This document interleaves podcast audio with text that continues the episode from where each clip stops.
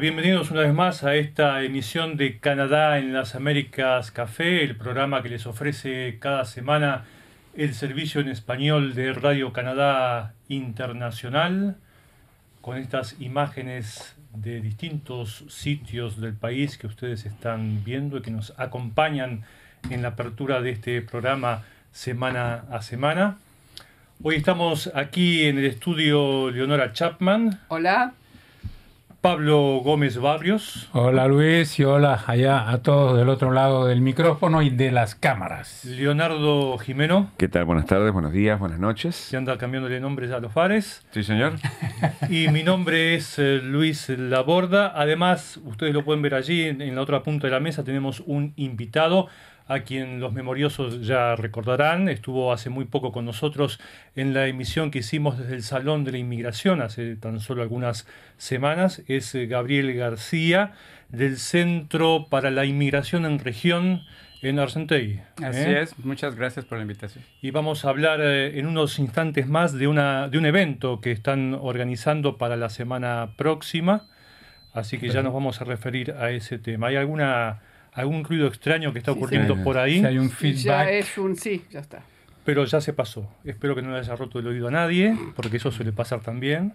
Antes de adentrarnos en el tema que vamos a desarrollar con nuestro invitado, queríamos recordar que hoy, 21 de junio, se celebra. ¿Qué pasó? ¿El solsticio? El solsticio, por un lado, sí, aunque eso no es una buena noticia para los que amamos el verano y el sol. ¿Eh? porque implica que la luz solar empieza ya a decrecer, hay menos tiempo de luz solar. No es el solsticio, es el solcito. Sí. Es que cada, se va. cada vez más chiquitito. que va más Que chiquitito. se hace desear.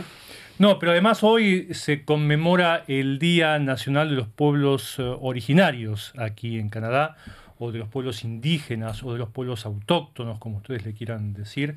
Eh, ahí vemos algunas imágenes de eventos que se han realizado.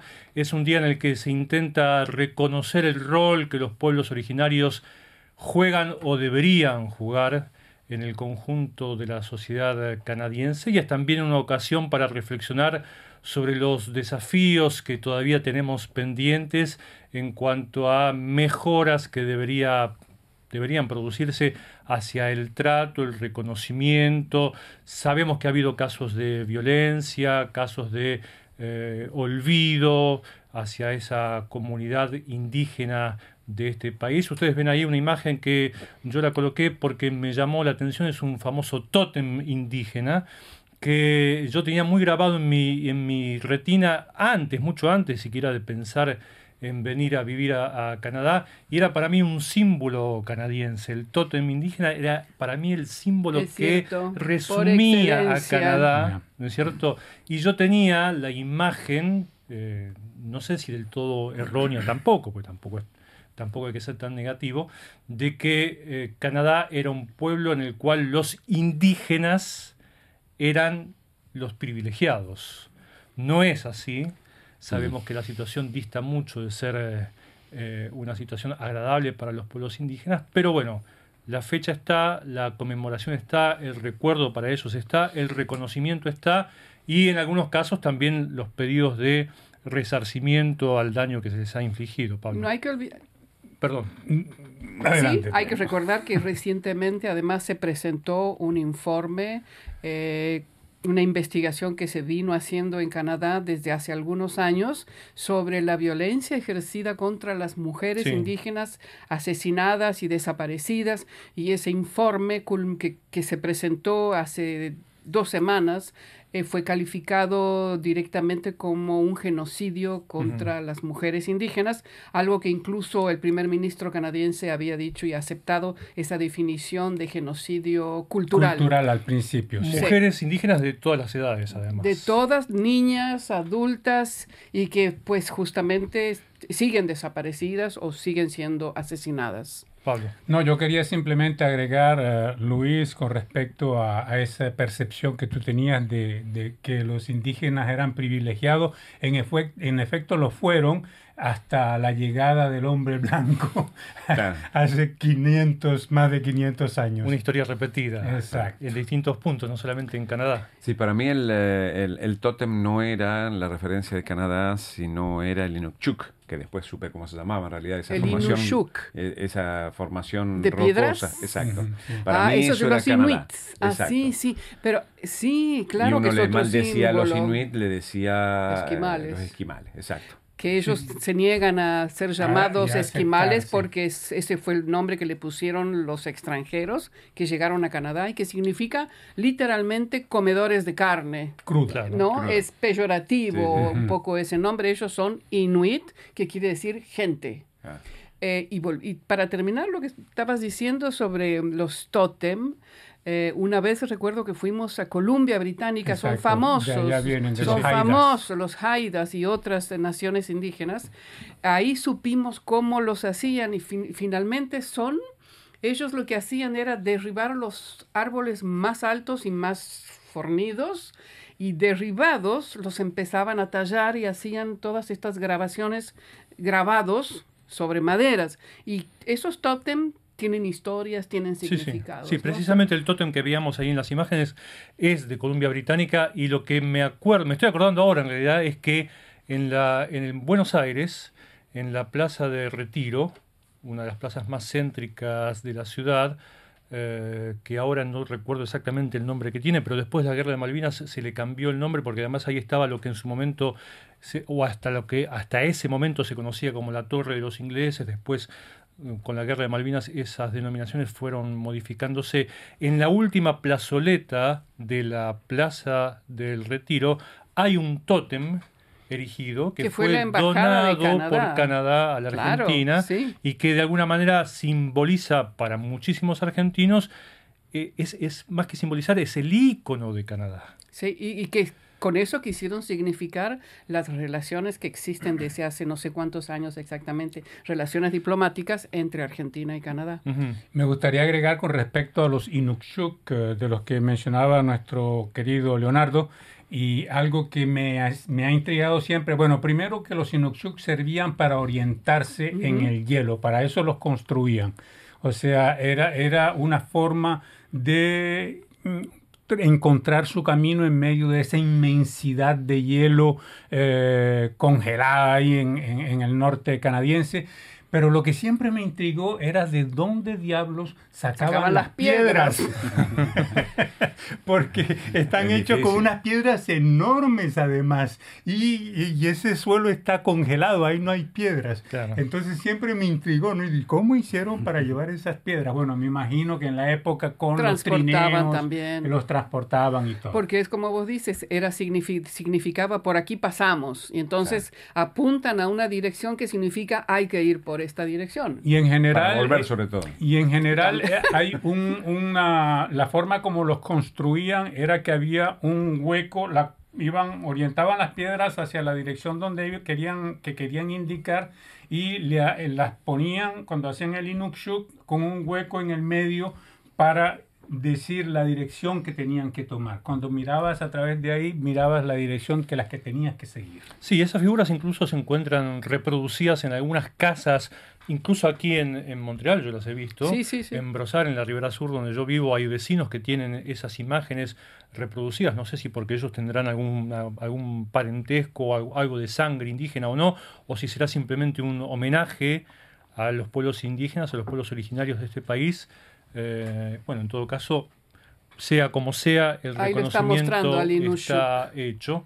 Y ahí tiene Ahí está, imagen. ahí podemos ver un eh, Inushuk. Ahí tiene una imagen a Leonardo que va a ponchar en este preciso Exacto. instante. ¿ves? Y ahí en el medio se miraba, se ponía de frente y miraban en el medio y te indicaba la dirección que debías seguir. Yo me imagino viendo esa fotografía que en los momentos de verano, en los deshielos, probablemente las piedras también salían a la superficie en algunos lugares. Porque esto, acordate cuando estuvimos en Nunavut, Pablo, que lo que me había sorprendido en Nunavut era, nos dijeron los habitantes, los inuit, dijeron una, un- que nos hicimos ahí conocidos, los voy a llevar a conocer un parque que tenemos en Sí, Iqaluit. pura Y cuando llegamos al parque era pura piedra, o sea, había lugares para sentarse armados con piedra, había caminos con piedra, pero es algo que nunca, no, no estamos acomprados a ver, ¿no? Nosotros fuimos hace dos años atrás, Sí. no, más, cuatro años atrás a Mendoza, perdón, eh, y mis hijos hicieron en el medio, de un- eh, en realidad a la costa de un lago súper hermoso en la provincia de Mendoza, tres.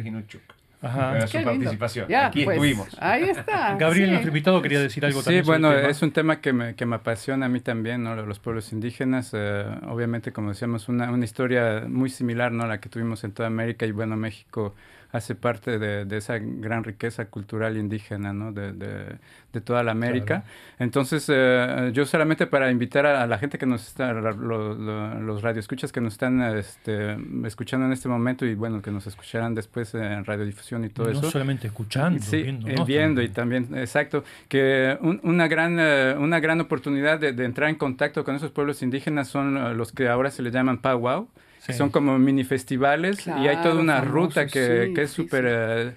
súper rica de hacerla, ¿no? Va habiendo un, un, eh, un powwow en diferentes comunidades indígenas por todo el Quebec, por todo ¿Y cuándo Canadá, es que por se, cuándo Estados es que, cuál es el motivo de hacer un powwow? Eh, pues eh, parece ser que son precisamente eh, reuniones, como es un fórum de, de- de diversidad cultural, donde hay este, a través de la danza, manifestaciones, sobre todo eh, danza y cantos, que vienen de, de- de todos los pueblos indígenas. Es además una ceremonia indígena en sí. Claro. Sí, ¿no? exactamente. Exactamente, entonces es muy, muy importante de, de- de ir y convivir, ¿no? Es una manera realmente de, de entrar en contacto con los pueblos indígenas y hay una variedad de, de, de powwows en, lo- en todo lo ancho y largo de Quebec. Claro. Leonardo, ¿vos tenés algún mensaje? En realidad tengo mensajes. eh, Giovanni Ventura dice, estoy viendo a partir de Cabinda, África. Oh, muy Cabinda, bien, ¿dónde muy queda? bien. Eh, tendría que fijarme en un mapa, no tengo, O que no lo tengo diga, idea. que nos diga Sí, sí, que nos diga dónde. Giovanni. El nombre de la persona nuevamente. Eh, Giovanni Ventura. Bueno, muy bienvenido Giovanni Wow. y espero que nos siga viendo y que invite a sus eh, cercanos allí Sí, a sí, vernos sí. también.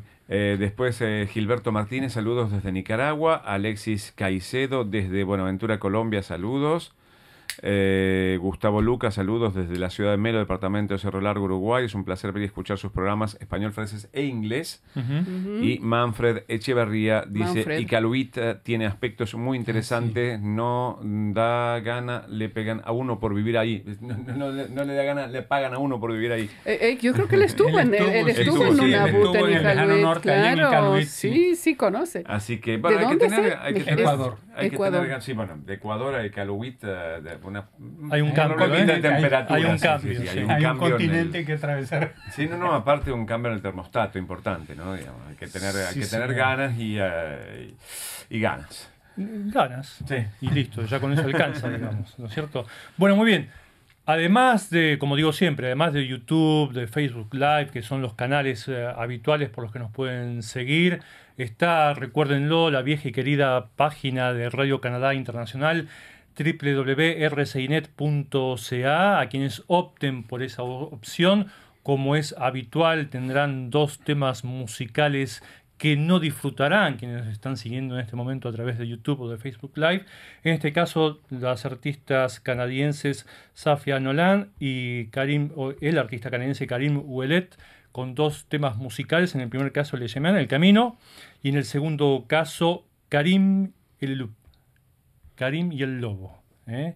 que van a estar en la edición de nuestro sitio internet que estará disponible en poco tiempo más, en una hora y media más o menos, dos horas tal vez ya estará en línea y permanecerá allí hasta la primera hora o hasta bien entrada la mañana del día lunes durante todo el fin de semana. Karim y el lobo quizás hace referencia a ese famoso cuento, ¿no? De Pierre el Loup, Pierre y el lobo. Pedro y el Pedro lobo. y el lobo. Este es un, un artista que eh, se mete dentro de un disfraz de lobo y sale a la calle y vive algunas aventuras A cazar a partir de Ah, eso. No precisamente, no, no precisamente.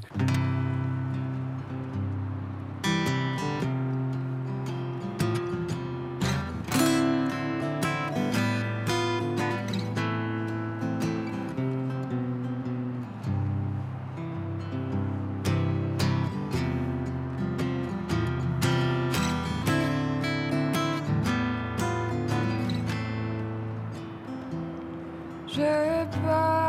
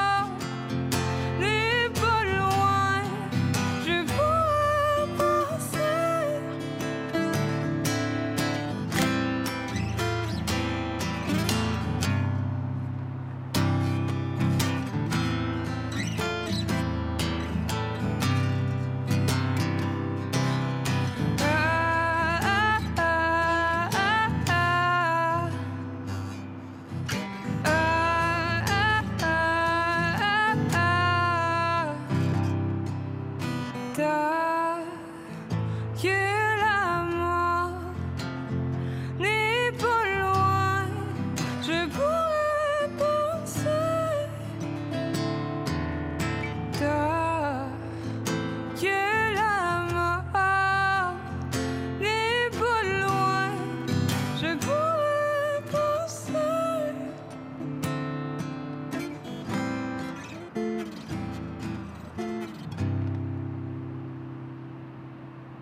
Vamos a darle ahora sí oficialmente o formalmente la bienvenida a nuestro invitado en el día de hoy. Decíamos que se trata de Gabriel García, que ya estuvo con nosotros en el Salón de la Inmigración que hicimos hace algunas semanas atrás. Y Gabriel, eh, vos nos venías a hablar hoy de un evento que están preparando, que se va a llevar a cabo el 29, 29 de, de junio, si no junio. me equivoco, Exactamente. allí en la región de la que tú vienes. ¿De qué se trata este evento? Así es, bueno, eh, yo represento, perdón, represento el Centro para la Inmigración en la Región, que es un organismo sin fines de lucro que eh, ya tiene dos años trabajando con la MRC Argenteuil, Ujú. que es la Municipalidad Regional de, de Condado, si se puede traducir así, de Argenteuil.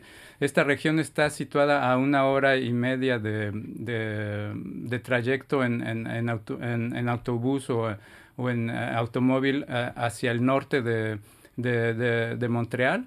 Por, eh, y bueno, estamos ahí organizando este evento cultural eh, con la finalidad de eh, promover eh, la, la- región, darle como una vitrina más, porque me imagino que muchos de los radioescuchas y de las personas que nos ven por todas las, las redes sociales dijeron, y bueno, ¿dónde está eso, ese condado de Argenteuil? Entonces, precisamente por eso, en este momento eh, hay mucha, este, muchas oportunidades que se están desarrollando de más en más en, en, en pequeñas ciudades y pequeñas municipalidades en todo lo largo de Quebec porque bueno, la, la, la realidad es que la, la población de, de Quebec empieza a, a envejecer. Eh, hay el, el- fenómeno de, de que como en todo el mundo, los jóvenes eh, del campo van hacia los grandes centros urbanos a buscar los servicios de educación y eh, generalmente no regresan a, sus regiones de origen hasta ya después de, muchos años. Entonces todo eso genera ciertos problemas, ¿no? De, Un vaciamiento de, personas en, edad de trabajar. exactamente. Entonces ahora eh, en la región estamos este, teniendo una, una, campaña como para prevenir todas esas problemáticas. En, en, este momento no hay una como alerta roja como hay en otras regiones de, del Quebec, pero nosotros estamos tratando de contribuir a eso, a hacer que eh, empiece a haber una cierta vitrina para para dar eh, a conocer la región que está a, una hora ¿no? de Montreal y, que, sí. y que bueno representa una buena opción para que las personas y familias inmigrantes eh, empiecen a llegar ¿no? a la región y, y, que eso también genere como un, intercambio cultural y, obviamente enriquezca según nosotros y la, la, MRC también está de, acuerdo con, con nosotros de, de enriquecer eh, la, la, cultura, la, la, economía también y, en, sí toda la región. De hecho, en la información que me hiciste llegar respecto de este evento, dice que la fiesta se presenta como una ocasión para promover la atracción, la instalación y la integración de personas y familias inmigrantes en el territorio del municipio regional de Argenteuil, ya sea que se trate de personas que están ya residiendo en el lugar, como de aquellas que están planeando irse a vivir allí, porque la región sigue recibiendo gente, no es, que, no es que la llegada de inmigrantes se ha detenido ni mucho menos. No, exactamente, la, como habíamos platicado ya en, en el Salón de la Inmigración, eh, nuestra región eh, eh, ha, todo el tiempo recibido este, personas y familias inmigrantes, pero no están como todavía identificadas, no están censadas. Entonces también esta es una ocasión de, de invitarlos y de decirles, bueno, vengan y, y, podemos trabajar en conjunto para ver las necesidades que, que ustedes tienen en la región, porque desafortunadamente, como decíamos, este, hay algunos inconvenientes ¿no? de, vivir. Es una región que es muy agrícola, que también ese es nuestro propósito de promover la agricultura. Por eso es que es el nombre de la fiesta fiesta agricultural, que le dijimos en francés. Entonces, el, el, objetivo es ese, ¿no? Precisamente crear un foro de, de interacción entre las personas que ya están establecidas ahí, eh, la gente de Argenteuil, la comunidad de, de, acogimiento, como podemos llamarle, las personas inmigrantes que ya tienen ahí muchos años y que están un poquito ahí perdidas, que, que, que no tienen como una cierta vitrina, y las personas que estamos precisamente tratando de atraer entonces un, ah, va a haber un autobús precisamente también el 29 eh, de junio que va a salir de aquí de Montreal para todas aquellas personas que quieran visitar la región a través de este, de este festival, ¿no? Y, y, bueno, la programación es muy interesante, ¿no? Va a haber juegos inflables para los niños, actividades como talleres de, de malabarismo, eh, padres e hijos, va a haber también un percusionista eh, de origen francés que hace talleres de percusión africana también para los niños va a haber eh, como pintura, eh, como le llaman acá, pintura en directo, donde la gente va a poder participar para hacer este murales y todo participativos. Va a haber obviamente grupos musicales, eh, va a estar el grupo Salsa Descalza con nosotros, que son unas chicas colombianas y hay una que otra quebequense ahí, que hacen un espectáculo de danza y después invitan a la gente a, a, unirse al espectáculo. Entonces es una, algo muy participativo, ¿no? Precisamente para crear esa, e, esa comunión ¿no? entre la gente eh, de acogida y los, las personas inmigrantes. Eh. Sí, yo tendría una pregunta, Gabriel. Vos hiciste un poco el camino contrario a lo que hacen la mayoría de los inmigrantes. Viniste de México, pero no te instalaste en las grandes ciudades canadienses, te fuiste a esa zona. ¿Por qué? Bueno, no, eh, ah, yo como todo, como todo el mundo sí me instalé primeramente en, Montreal, pero después se dio cuenta. Después me, di, cuenta que, que, había precisamente retomando otra vez eh, la riqueza en, en, las regiones la, eh, me di cuenta a través de los powwows, porque yo empecé a vender mi artesanía eh, mexicana, bueno, yo soy artesano, entonces en mis tiempos libres hacía yo la artesanía y como yo me intereso en los pueblos indígenas, empecé a visitar los powwows y fue como empecé a, a, descubrir la riqueza cultural que hay en, en, los pequeños pueblos, ¿no? Entonces es así que me empezó a interesar la, la región y es así como que, mm, bueno, em, em, yo probé varias regiones, ¿no? Estuve eh, viviendo un poco en, en la Mauricie, cerca de Trois-Rivières, casi estuve mm, a punto de instalarme en Gaspésie y en Chicoutimi. Y hasta que, bueno, encontré esta, encontraste este tu lugar en el mundo. Sí, exactamente, que es este, a una hora de Montreal, ¿no? Y cuando necesitamos una dosis de, de ciudad. ciudad. Pues es muy fácil, Uno se viene es para muy acá, pasa fácil. el día y se, se regresa uno después a la Y- tranquilidad del campo a como- dormir. Y como dices, es una zona bien agrícola, sobre todo agrícola. Claro. Los inmigrantes que llegan ahí, ¿de dónde vienen? Bueno, pues en este momento tenemos identificadas ya eh, familias, obviamente eh, hay muchas familias de, de- de Colombia, empiezan a haber eh, familias mexicanas que se han establecido ahí. Eh, hemos identificado también hay una pequeña comunidad, eh, es, eso es chistoso esa comunidad porque eh, decidió instalarse en un, en, eh, verdaderamente están como aislados en, En un lugar de nadie, lugar como de dice. nadie. Es una pequeña eh, comunidad de Lituania, pero parece que es bastante nombrosa, eh, Numerosa. numerosa. Entonces, bueno, están por ahí este, un poco perdidos, ¿no? Y, y también hay algo muy chistoso que hay un, eh, hay un templo tibetano que es el más grande de, de Quebec en, en nuestra región. Ahí está. Y está ahí Wow. escondido y Ah, es un caramba. tesoro eh, Pues ya, turístico, ya ¿no? son Que- cosas ¿Y interesantes. por qué un, un templo tibetano? ¿Y hay monjes tibetanos también en sí, ese hay templo? algunos eh, monjes tibetanos y de, de vez en cuando reciben eh, a nivel internacional, ¿no? Y Monjes debe que ser la vienen- naturaleza, porque es Claro. extraordinaria esa naturaleza saliendo de acá a una hora de Montreal. Es, Sí, son sobre campos, todo que- son bosques. Son, sí, es una combinación de, de campos, bosques y una zona montañosa, entonces es Claro. riquísimo. Por allá tenemos también atracciones turísticas como lo son el, el, el, río de Outaouais, de, de Outaouais, y eh, la, la Riviera Roja o la Riviera Rouge, que, que eh, atrae muchos turistas a nivel de, rafting, ¿no? De, la- de- la- para bajar los ¿Fueron rápidos, las aguas rápidas. las inundaciones? Sí, obviamente también hubo una pequeña este, inundación. De hecho, hay un hay una presa de eh, hidroeléctrica de Hidroquebec que es un poco vieja ya las instalaciones y, y se temía que podría reventarse, ¿no? Entonces, afortunadamente eh, resistió, pero bueno, Ujú. de más en más empezamos a tener también ese pequeño problema de inundaciones, pero bueno, no no pone en peligro a toda la región, obviamente. es obviamente, eh, claro. solamente la- La- las la personas que están sí que están eh, directamente instaladas en, en el borde de, de- de la Riviera Roja. Ahora, en ocasión del salón habíamos empezado a tratar la problemática, ah, se habla, se habla continuamente del tema de la erradicación en región. Es un poco la demanda que hacen las autoridades, tanto aquí en la provincia de Quebec como a nivel nacional, de que la inmigración sea orientada precisamente hacia las regiones y que el inmigrante no se siga concentrando en la gran ciudad. Pero radicarse en una región tiene sus desafíos también. Sí, claro, no todo es color de rosa, como decíamos hace, hace, un, hace un momento. Entonces, bueno, hay bastantes eh, ventajas ¿no? de, de vivir en región. Uno es- tiene acceso a la propiedad más fácilmente. eh, no sé, la- las casas de habitaciones están alrededor de 200 mil dólares, con un buen jardín, eh, un terreno bastante, no- eh, bastante grande donde puedes tener tu jardín, de, tu, tu huerto de verduras o de legumbres. Para quien le asuste el precio, quienes nos esté viendo o escuchando del exterior y le asuste el precio, digamos que 200 mil dólares es fácilmente un tercio del valor de cualquier propiedad, por ejemplo, en una ciudad como Montreal. Claro. Para no hablar de Toronto o de Vancouver, que son todavía mucho más caros. Inalcanzable ya. Exactamente, y bueno, estamos hablando también de que con el precio de que un- uno se compra una casa aquí, digamos, de, de, eh, de unos cuantos 500 mil dólares, a lo mejor una casa más o menos aquí eh, familiar. Eh, bueno, con eso allá está uno comprándose una pequeña eh, granja, Granja. ¿no? Fermet, como le dicen allá. Claro, que puede eh, producir, claro entonces. que podría producir algo como- un, para todas aquellas personas que se interesan también a desarrollar un negocio en agricultura, que es también nuestro propósito de promover la agricultura, como- pero no como manos de obra, sino escuelas, también como ¿no? empresarios.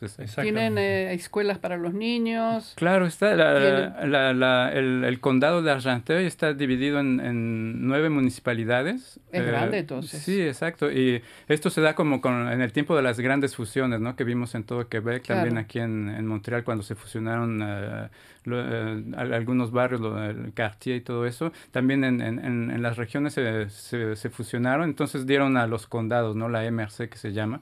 Entonces esta está, eh, con- está eh, representada por nueve ciudades y la más grande es la Chute, Y donde hay hospitales y, y todos los, los servicios. puntos negativos. Bueno, uno de los puntos negativos que yo podría identificar y, y- y para no mentir sería el, transporte. Ah. No, el frío es eh, más o menos relativamente igual es, que... es uniforme en toda la provincia. Sí, y es como eh, un poco como el de Montreal, ¿no? Porque estamos a una hora, entonces no cambia mucho, obviamente. Pero no, yo pienso que es más bien el transporte, ¿no? El transporte colectivo, eh, obviamente, eh, es casi nulo, no existe. Eh, eh, el condado ha empezado a, a poner eh, un, cierto, un cierto transporte que, que está ahí a disposición de la gente, pero está como bajo llamada, no hay que uno que llamar para decir eh, necesito este día que vengan por mí a, a mi domicilio para ir a trabajar. o Ah, algo así. caramba. Que son, que son pequeñas cosas, pequeñas entre comillas, que hay que tomar muy en cuenta. Por, por ejemplo, yo cuando llegué, tampoco llegué, bueno, no llegué yo, de hecho, a Montreal directamente, sino Que llegaron. Más, No, llegué, aquí, ¿eh? llegué a Gatineau, a, a- a la región de Gatineau, enfrente de la capital nacional de Ottawa, del lado de la provincia de Quebec, pero enfrente de Ottawa. Y una de las cosas que me impactó cuando llegué, una de las primeras cosas que me llamó mucho la atención, es que el, eh, el tránsito de transporte público, el de autobús, circulaba en una dirección a la mañana y en la dirección opuesta a la tarde. Por los que trabajaban. Es- Exactamente, es decir, se acabó eso que se da, por ejemplo, en el caso de uno que viene de una gran ciudad, de que sale y se toma el autobús a los primeros dos minutos de estar esperando y vuelve y sale y va y viene cuando quiere. Es decir, en las regiones eso no es así y el tema del transporte es un tema que puede llegar a complicar a quienes no estén advertidos. Aquel que tenga dos camionetas puede ponerse a ese transporte y ganar un... También. ¿no? Sí, ese es también, exactamente, ¿no? Ah, porque nosotros hacemos también un, un servicio de visitas guiadas, eh, casi un- un- una o dos veces por mes. Y mucha gente también es lo que... Lo que dicen. Lo que, lo que dicen, ¿no? Hay gente que, que, que los invitamos también a hacer este como un, un estudio de mercado al mismo tiempo que visitan la región para ver si pueden... eh, hacer como, eh, hacer un negocio allá y, y mucha Mejorar gente es lo también, claro exactamente. Y mucha gente es lo que lo que nos pregunta no dice identifican el- inmediatamente el, el problema que les decimos el transporte y luego luego dicen ay hay Uber aquí o hay algunas posibilidades de hacer negocio con eso entonces sí desde luego o sea todo está abierto allá no para, para Gabriel, hacer- antes de retomar el tema de la fiesta programada para la semana próxima, quería volver a un tema que tocamos también en el salón y que recién nombraste como al pasar, que a mí me llamó mucho la atención, que es, tratándose de tu región, una región agrícola, no se eh, encara el tema eh, como se lo hace tradicionalmente respecto a la contratación de mano de obra que trabaje en el campo, sino que ustedes están además eh, muy conscientemente y muy fuertemente impulsados hacia lograr que cada persona se convierta en su propio promotor, en su propio empresario, en eh, facilitar los emprendimientos de tipo agrícola, ¿es así? Así es, exactamente. También identificamos esa, esa problemática, ¿no? Que eh, en general yo pienso que en todo el mundo la agricultura es un, eh, eh, es un sector en el cual mucha gente no pensamos, ¿no? Y, pienso que es desafortunadamente algo muy, muy triste, ¿no? Porque hemos, hemos perdido el contacto precisamente de, con nuestros alimentos, ¿no? Ahora ya lo- los, los niños y todo pensamos que ya es eh, fácil de ir a, a- los stands de- en los mer- supermercados y bueno, ya compras tu, tu alimento, pero no sabemos lo que hay atrás de todo eso, ¿no? Entonces hemos perdido como ese, ese sentido de, de- contacto, de comunión con, los con nuestros alimentos. Entonces, eh, para todo país y nación es súper importante, ¿no? De tener eh, acceso a la alimentación. Y hay un fenómeno también que, que, que hemos estado descubriendo que eh, la población productiva de, de agrícola también sigue envejeciendo. Eh, y, y, y- y- no hay, como aquí le dicen, eh, un, Un recambio. un recambio, ¿no? La, la releve no está ahí. lo- lo- las nuevas generaciones están más bien en la tecnología, entonces no quieren, o sea, no, no estoy gener- no, no cabe generalizar, pero una gran parte de, de las nuevas generaciones no, no quieren nada que ver con la agricultura, entonces están de más en más haciendo escasos también los, eh, los, entre- los emprendedores en, en agricultura, entonces hay que... nosotros estamos tratando de aportar nuestro grano de arena De resucitar un Sí, poco. y esa sobre idea. todo diciendo a, los, a las personas y familias inmigrantes que podemos estar en la agricultura. Es un sector muy difícil y complicado, pero bueno, ahí está, ¿no? La es un oportunidad. grano de arena es una semillita. Claro. No queremos distra- Perdón, ¿querías decir algo, Leonardo? Solamente que en el, de- en el año 2050 dicen que va a haber 10 mil millones de habitantes más o menos en el planeta, es decir, la alimentación sigue siendo algo fundamental, ¿no? Claro, La y- producción de alimentos. Y bueno, al, al final podríamos uh, autosustentarnos nosotros mismos con jardines y todo en Exactamente. nuestros domicilios. hay ¿no? algunos proyectos en la ciudad de Montreal, uno pasa por ciertos barrios y hay lugares que son lugares verdes. Huertas comunitarias. Huertas comunitarias donde cada uno se le Tiene una parcela, adjudica ¿no? una, una pequeña parcelita y bueno, hace, eh, planta lo que quiera plantar y después, bueno, canjea y cada uno eh, produce, entre comillas, pero no es una cantidad como para producir Y para todo el año, por supuesto. infinitamente más sano y más sabroso que el alimento Claro que uno que puede sí, comprar en y el más mercado. barato. Depende si no hay demasiados gatos por ahí. Claro, por ejemplo, por ejemplo. Gabriel, no queremos distraerte mucho más porque sabemos que tenés que volver a tu región y tenés que lanzarte pronto a la ruta. Entonces te pediría que recuerdes la fecha, el nombre del evento y que le aclares a quienes no conocen o no tienen eh, forma de llegar en todo caso, cómo se puede hacer para acercarse al lugar el, el Exactamente, próximo entonces fin bueno, de semana. eh, el, el fin de semana es el 29, es el sábado 29 de junio. Eh, a partir de las 10 eh, se abre el sitio de allá del festival. Entonces es un festival, como decíamos, este, eh, que trata de, de- de promover la región, al mismo tiempo de promover eh, la- la- el, el bien vivir juntos, el- la convivencia. la convivencia eh, en, eh, en la región. Y para todas aquellas personas que quieran descubrir la región, tenemos un autobús que va a salir a partir de las 8 de la mañana en Metro Jarry, eh, a contribución voluntaria, sugerida 15 dólares para cubrir los gastos de, de- del autobús. Pero bueno, si no, eh, no es problema si usted no tiene presupuesto para, eh, para eh, pagar esa contribución, no, no hay problema, no queremos que nadie se quede sin, sin visitar la región. Entonces, bueno, eh, la programación es bastante, bastante eh, Variada. variada.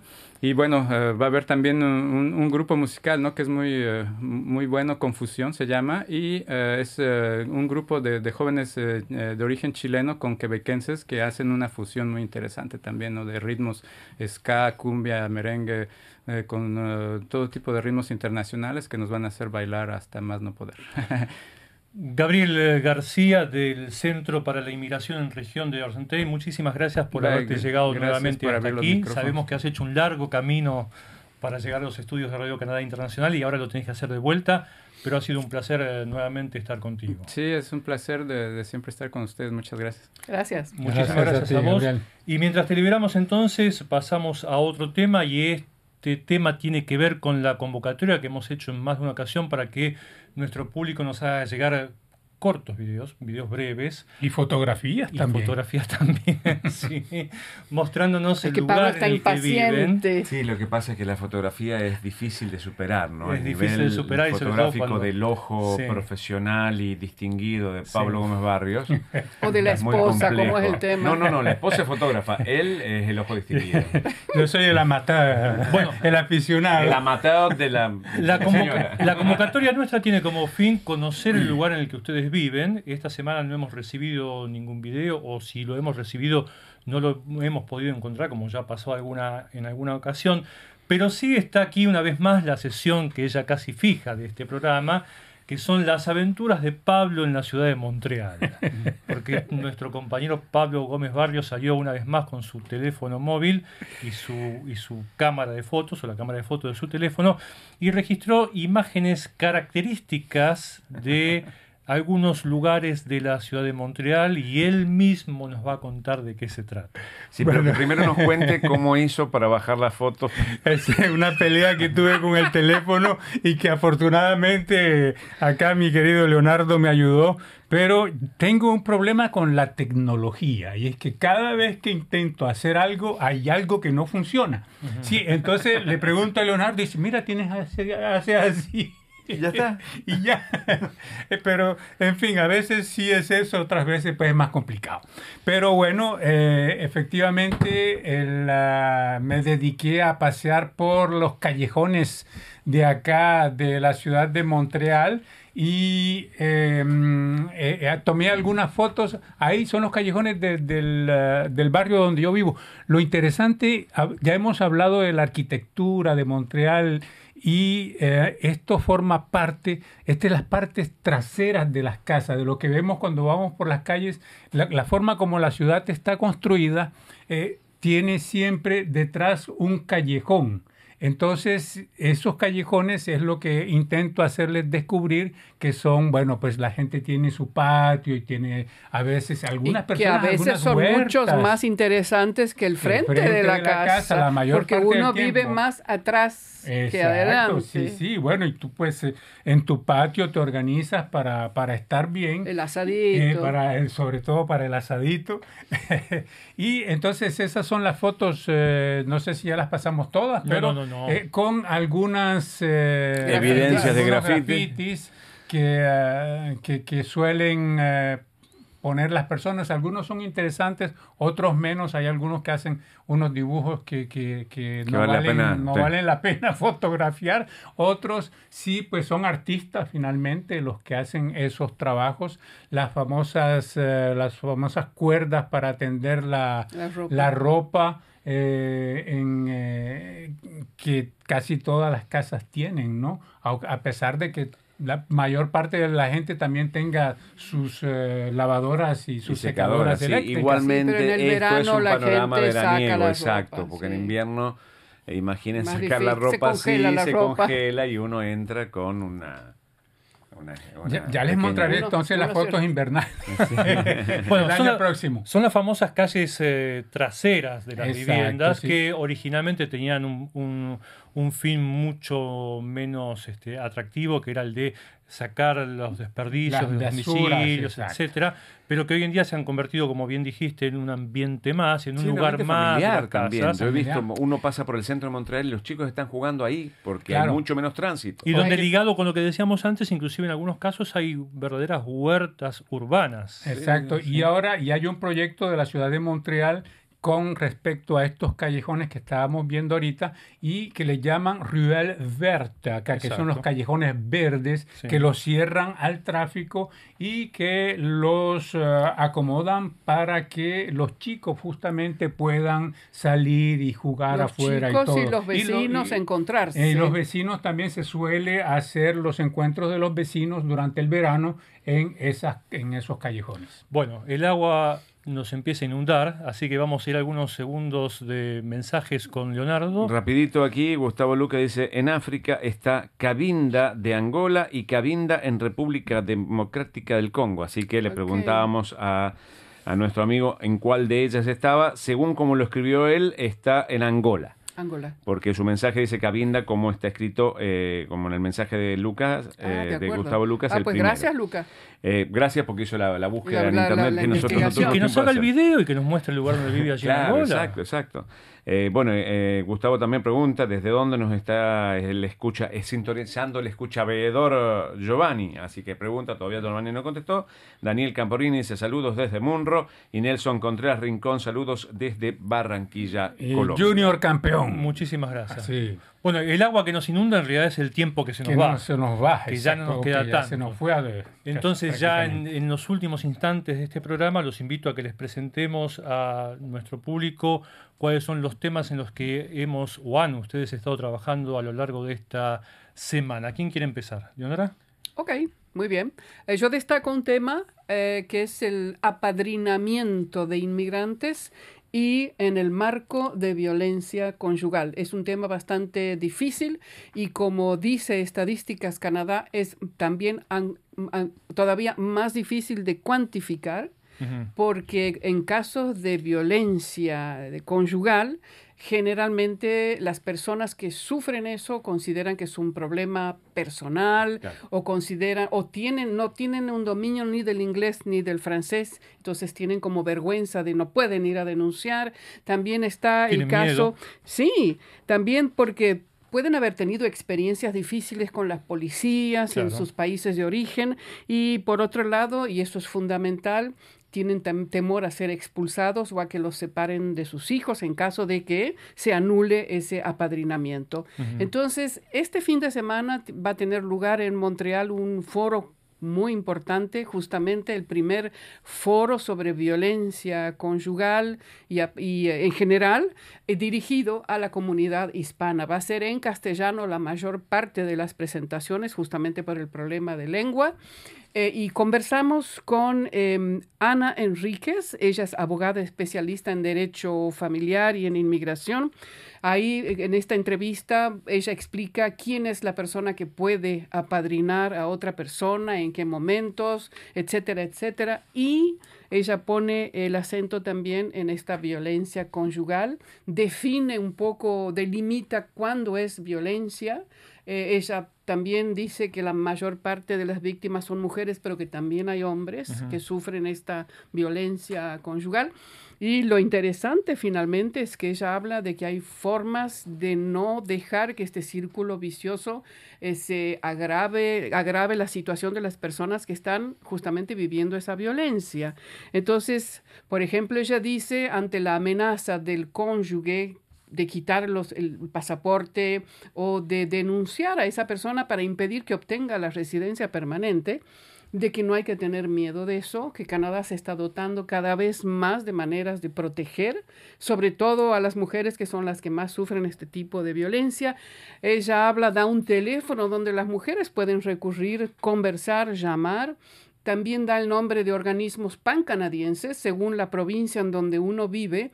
Hace un clic en, el- en la provincia y está hay una lista de organismos que ya existen para ayudar a las mujeres. Entonces, y así en tu artículo entonces puede encontrar toda la información. Toda esa información está ahí y los que viven en. Montreal y si quieren ir a este primer foro eh, eh, de, de violencia conyugal, foro hispano, pues eh, en el reportaje está la dirección donde pueden ir. Muy bien, Pablo. Sí, Luis, eh, muy rápidamente, este miércoles 19 de junio, el, el alto comisionado de Naciones Unidas para los Refugiados, ACNUR, presentó su informe, eh, un informe que se llama Tendencias Globales y en el que dice que por primera vez desde que la, el alto comisionado existe, desde hace 67 años, hubo, constataron que hubo 70 millones de desplazados, en el mundo, el más alto número de desplazados. Los detalles los pueden tener en nuestro sitio internet. Exactamente. Bueno, en este caso yo les recomiendo eh, un artículo que hice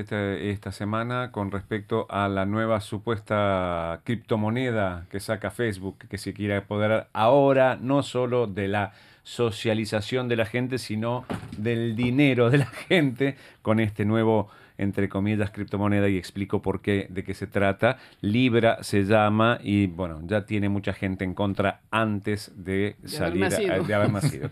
¿Por qué en contra? Porque, bueno, en realidad Facebook, que es el promotor de esto con un montón de, de- de distintas firmas, es la referencia en eh, no podés tener nada privado, en pérdida de privacidad, en robo de datos. Es la empresa que ha sido la más tocada eh, eh, desde el punto de vista de la vulnerabilidad de los datos personales de sus usuarios y ahora quieren eh, generar una criptomoneda donde uno va a poner plata para moverla ahí adentro sabiendo que las brechas de seguridad son importantísimas. Bueno, entonces, ¿y hay una fecha para el lanzamiento de la moneda? Supuestamente es en enero del año que viene. Ok, bueno. Quienes no tenemos Facebook no estamos atados al tema. Exacto. Ok, bueno, se nos está acabando el tiempo. Les agradecemos una vez más el haber estado con nosotros como cada semana aquí.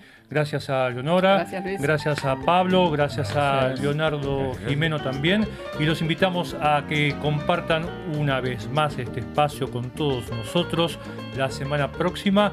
Y les recordamos que el programa está desde dentro de un rato más disponible para que lo puedan volver a ver y a escuchar en nuestro sitio internet www.rcinet.ca y hasta el lunes por la mañana. Adiós, Muchísimas adiós. gracias a todos ustedes y hasta la próxima. Y mándennos fotos y Manden videos. fotos y videos, sí señor. Gracias. Adiós.